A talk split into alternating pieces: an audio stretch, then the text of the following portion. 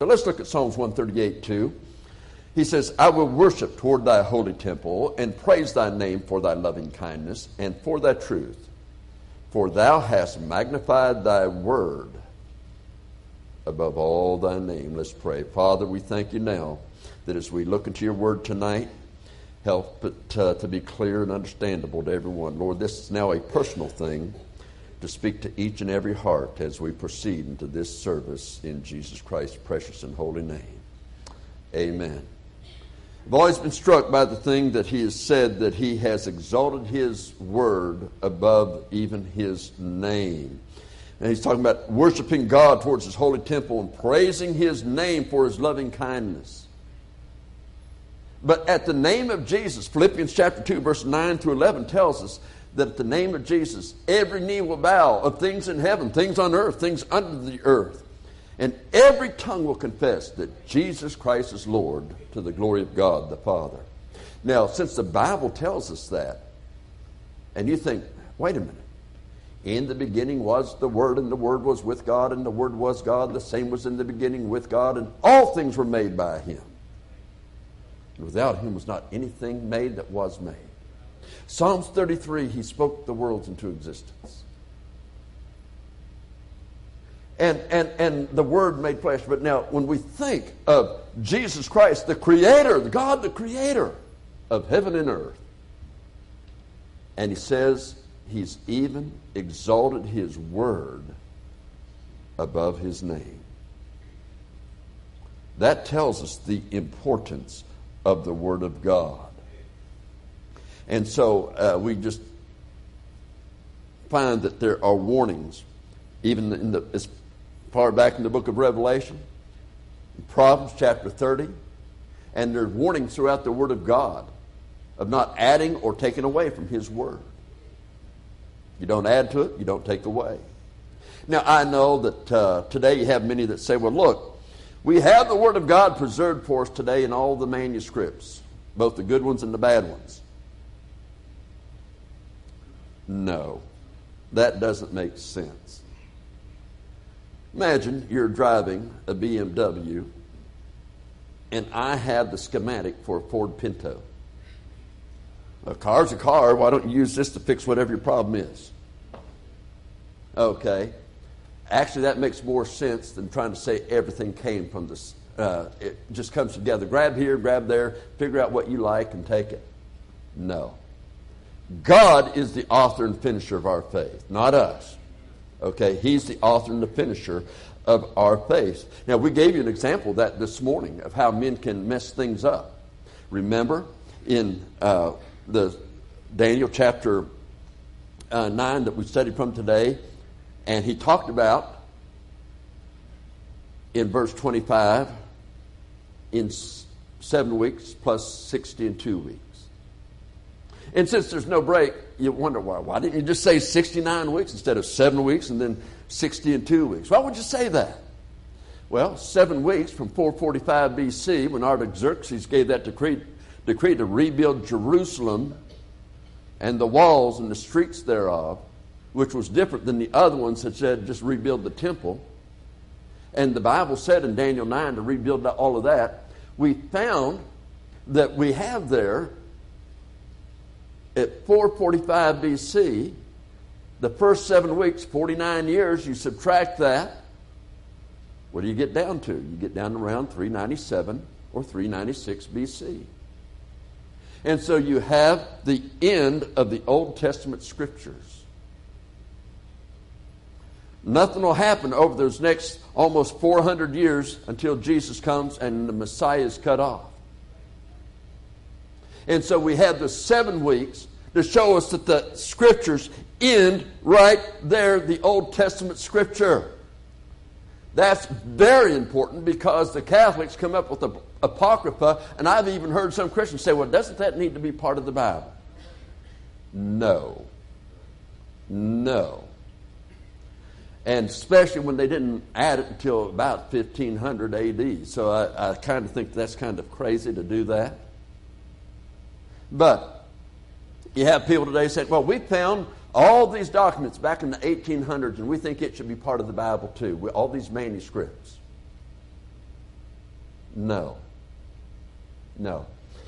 Does that mean that we didn't have the manuscripts until 1800, that the Bible, what they had for all those hundreds of years, didn't matter, that it was wrong?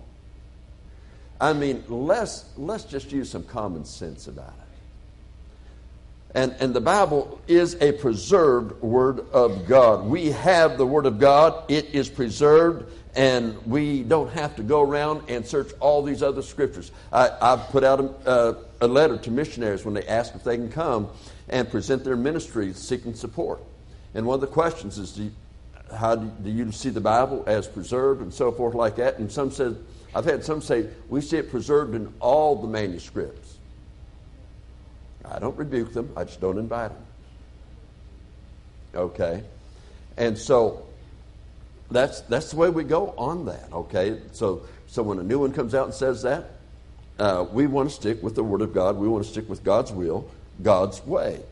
So again, we have that. Now, 2 Timothy 2:15 says, to study to show thyself approved unto God, a workman that needeth not to be ashamed, rightly dividing the word of truth. And of course, the book of Timothy is addressed to a pastor, but it's not for pastors only.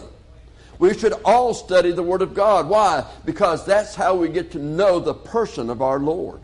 That's why it's so important that when you start to read the Bible each day, Lord, help me to know your person. Help me to understand what I'm reading here, but help me to know your person through this. Help me to know what you'd have me to know. I told you, I started in 1974 reading the Bible through and doing it year after year after year, probably 50 times at least. And what I'm saying is this, even in reading all those times through the Word of God, every year I go through it, I see so many more things God shows me. Because this dummy wasn't ready to take those things into other times I read, okay? So again, it's a growing time. This is an eternal book. It's a supernatural book. It's not a book that you go to Books A Million and buy it off the shelf because it's the latest bestseller. No, this book is God's book. Now, sometimes we like to say, well, Paul says, and Moses said, and Peter says, and that's fine. I understand where you're coming from, but let's not get that mixed up. Holy men, 2 Peter chapter 1, verse 20 and 21, wrote as they were moved by the Holy Ghost. In other words, God breathed out every word. That's why in 2 Timothy 3:16, all Scripture, after all Scripture is given by inspiration, that means God breathed. All Scripture is given by inspiration and is profitable for doctrine, for reproof, for correction, for instruction in righteousness. Now, if we've got errors in it, then how can we trust it? How can we trust the way of salvation if it has errors? You get into most Bible versions, and they'll have either in brackets or and it's going to be in next week's pastor's notes, so my mind's up to date on that, okay? But being most pastor's note, it'll be in my pastor's notes next week, but in most Bibles, it'll either be in brackets or just left out completely is Matthew 18:11. The Son of Man has come to save that which was lost. Now, these people say they never left out any doctrine that was important. Is that important that the Son of Man came to save that which was lost? I think it is. No, correction. I know it is. I know it is. And I know it is by the Word of God. So all Scripture is given by inspiration. And it's profitable for doctrine, for reproof, for instruction in righteousness, that the man of God may be thoroughly furnished, may be perfect, thoroughly furnished unto all good works. The pastor has a responsibility. To preach philosophy? No. To preach psychology? No. To preach the latest contemporary thoughts? No. Preach the Word. Preach the Word. That's what we're told to do. Preach the Word. That's our responsibility. And so in 2 Timothy 3:16 and 17, He's given us His Word. He breathed out every word. So I don't say that Peter said, Paul said, or whoever else said. God said through their pen. Now, there are professors that get upset. I've met them. I've talked to them. Oh, well, wait a minute now. You're saying these people had no mind. No, they had a mind, but they had a good enough mind to write down what God said instead of what they thought. And so you have these folks, you say, no, God just directed their thinking, but they wrote down, and it's their personality that's in there. Now, they always have trouble. A lot of them say, well, Paul wasn't the one that penned the book of Hebrews because it doesn't fit his writing style. None of the books fit his writing style. They were each word breathed out by God. Now, you either believe that or you can't say both. Okay, you can't say, well, it's both. It's one or the other. Is that common sense? Or do we have to dumb it down some more? You know, I mean, for some, you do have to dumb that down. Look, common sense says it can't be both. It's got to be one or the other. In Matthew chapter 5. Now, a lot of people kind of have a problem. Well, let me go to Psalms 12, then I'll go to Matthew chapter 5. In Psalms chapter 12, verses 6 and 7, the words of the Lord are pure words. Why? Because every word is God-breathed. As silver tried in a furnace of earth, purified 7 times. Thou shalt keep them, O Lord. Thou shalt preserve them from this generation forever. You know why that's important? God, the wisdom and the knowledge of God is so great. When people first came out and started talking about the preservation of the Scriptures, you know what some said? Well, yes, but you got to understand, it's Psalms 119:89 that's so important. Forever, O Lord, thy word is preserved in heaven. They said, it's in heaven, but not on earth. Does heaven have generations? I mean, do people get born, and then they bear children, then they bear children? No. This generation's right here on earth. The generation, he's preserved it from this generation and forever. Now, that's not my words. Those are God's words. Now, let's go over to see Jesus' words in Matthew chapter 5 and verses, that's Zechariah. I don't think we'll find it there. Matthew chapter 5, verses 17 and 18. Think not, Jesus said, these are his words exactly, think not that I am come to destroy the law, nor the prophets. I am not come to destroy, but to fulfill. How many times have you heard people say, well, God did away with the law? No, he fulfilled it. Didn't do away with it. He fulfilled it. If he did not fulfill it, then I would still be obligated. And so would you. He fulfilled it. Then he says, for verily I say unto you, till heaven and earth pass, one jot or one tittle shall in no wise pass from the law till all be fulfilled. A jot or a tittle is almost like saying a comma, cross of a T, or something of that nature. In other words, it is something that is a very small punctuation mark. But God, the Lord Jesus Christ said that not one would pass away. He said heaven and earth would pass away before it does. So that brings a question. Has heaven and earth passed away? Think about it. Okay. No, it hasn't passed away. And if heaven and earth hasn't passed away, then this word is preserved. Because Jesus said so. I know that goes against what a lot of people think, but it doesn't go against what God thinks. And it's his thoughts that count. Now, so we know by the word of God that we have it here. Now, people say, well, what about in Spanish? What about in Portuguese? What about... Look, we're not talking about English. We're talking about manuscripts.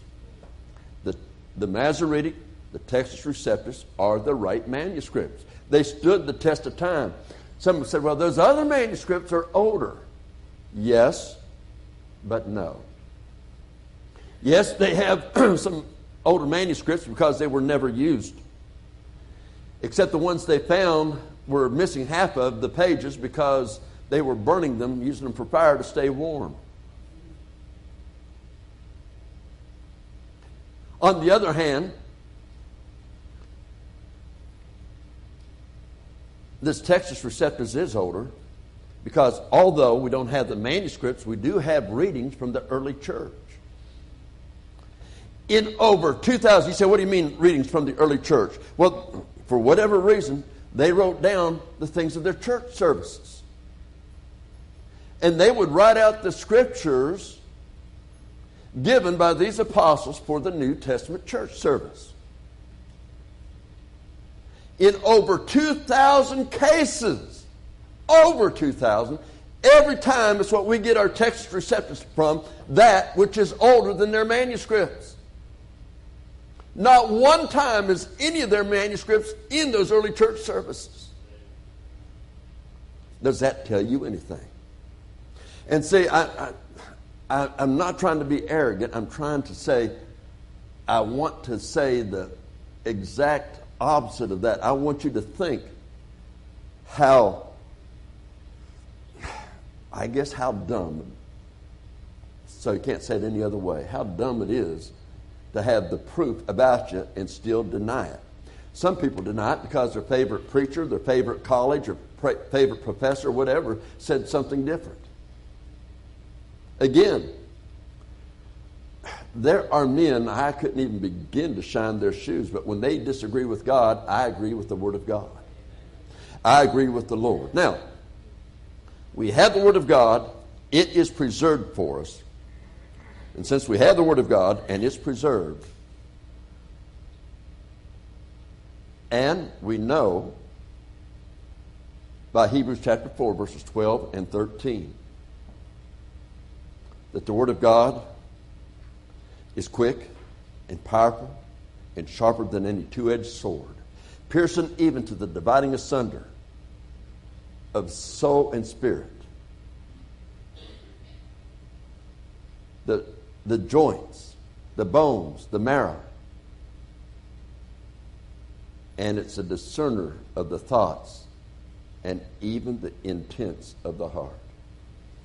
This word is going to be that by which we're judged. Now, you can ignore reading the Word of God. You can ignore thinking on the Word of God. Or you can be just satisfied getting a daily devotional book. Look, we have the Days of Praise out there besides the devotions that I write for you in the bulletins. And we have those, but those don't replace the Word of God. And those have one or two verses with the rest of it talking about it. If you go like that, with 1,189 chapters, it's going to take you a while to get through the Bible, a verse of the day. Nothing wrong with devotionals. I have 3 different devotional booklets that I read. I'm not putting that down. I'm just saying, though, the primary thing is the Word of God. It's primary. Now, I know that He's preserved it, that He breathed out every word, but He's also said, it's by this word I'm going to be judged. So if I'm going to be judged by this word, and He breathed out this word, and the word is available for me, it is no excuse I ignore it and don't read it. It's no excuse that I don't meditate in His Word. That's no excuse. It won't hold up before the throne of God. If you're saved and you're at the judgment seat of Christ, you say, well, Lord, I didn't know that. I believe that there are going to be people at the judgment seat of Christ will not know that they were called to a mission field simply because they didn't seek. See, the Lord doesn't want to cast pearls before swine. And if we will mishandle the will of God that is precious, then He's not going to reveal it to us until it's in our heart to seek it. You want to know the will of God for your life. And see, too often we're reactive instead of proactive. What I mean by that is this. Sometimes people do things that are not good for them, healthy health-wise, and you know that wouldn't be good for them. They should know it's not good for them. But finally they end up in a hospital and they're having surgery. That's reactive. Proactive is doing the things so you don't get to that point. Okay? Every one of us in this lifetime, we're going to deal with things that we know are coming. We know death comes. Sometimes it's the death of your child, and most people think, I never thought I'd die before my child. The death of a spouse when just a part of you dies. And we could go on to talk about the different things that happen in life. All of a sudden to lose all that you have. Reactive starts saying, oh, I need help. Somebody help me, please help me. Proactive is you're in the Word of God and the help is there for you already. You've been in the Word of God. You've been meditating on it. You've been praying on it daily. Now, we put these out tonight because I wanted you to be able to have those. I did not really plan to preach this. I had another sermon. I was going over the other sermon before services tonight. I went over and I was praying over that sermon and everything. Says, wow, this is the sermon God wants me to preach. Got in here, looked at you folks and said, that's not the sermon God wants me to preach, okay? Not really. But I did pray over. I did go through it. I worked on that thing. And I do that every day. I mean, tomorrow I'll be going over the sermons for next Sunday. My Sunday school lesson for next Sunday. I'll start that in the morning. But what I'm saying to you is here we have 36 weeks, something that'll take you probably 30 minutes today at the most if you just read it. If you decide, Lord, show me what this means, and you're going to think on it, it'll take you a little bit longer. But you know what? I'm afraid that there's some Christians going to have to stand before the Lord and say, why did you have 2 hours for Facebook, but you didn't have 30 minutes for the Word of God?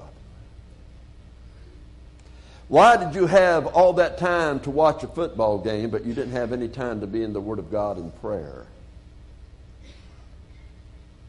Now, we can make excuses and we can say all that we want to, but really, before the Lord, that's just going to come out and show the insanity of even thinking that way.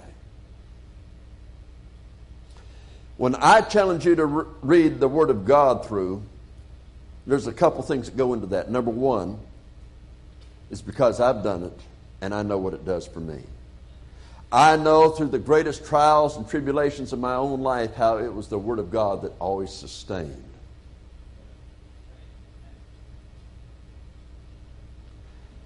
But I also know that for you, if you get into it, you'll begin to grow.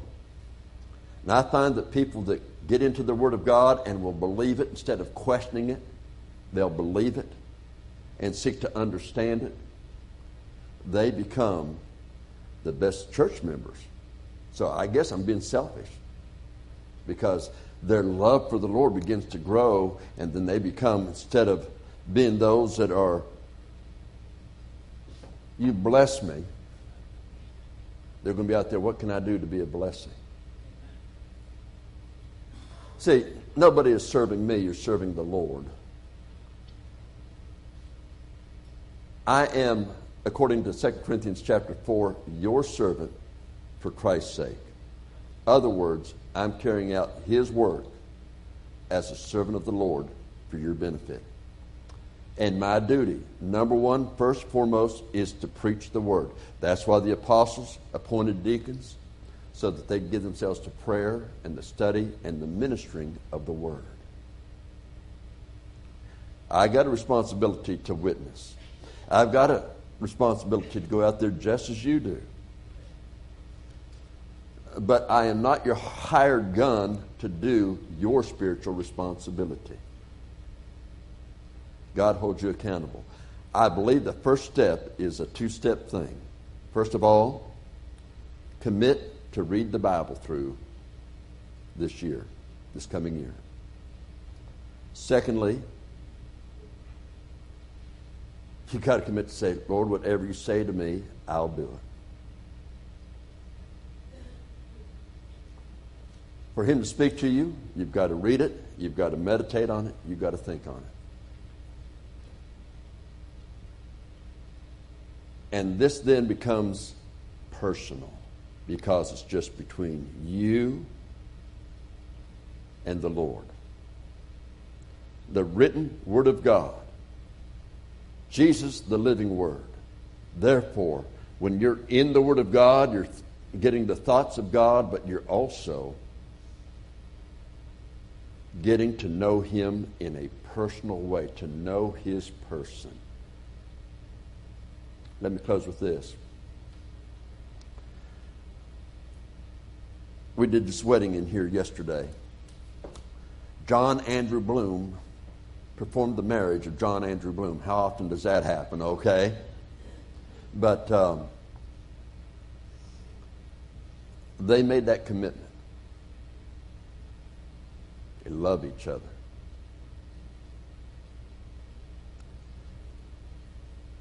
But you know what? There's one thing that I can sit back and say, you guys only thought you knew one another. And you realize soon that you really didn't know each other as much as you thought. That's all right. Because after the marriage, you go from infatuation to true love. And it grows. And it grows. As you make it work together according to God's Word. So what I'm saying is this. You'll grow. And you'll grow. Seek to know His person. Just like in marriage. You want to get to know that person all the more after you're married to them.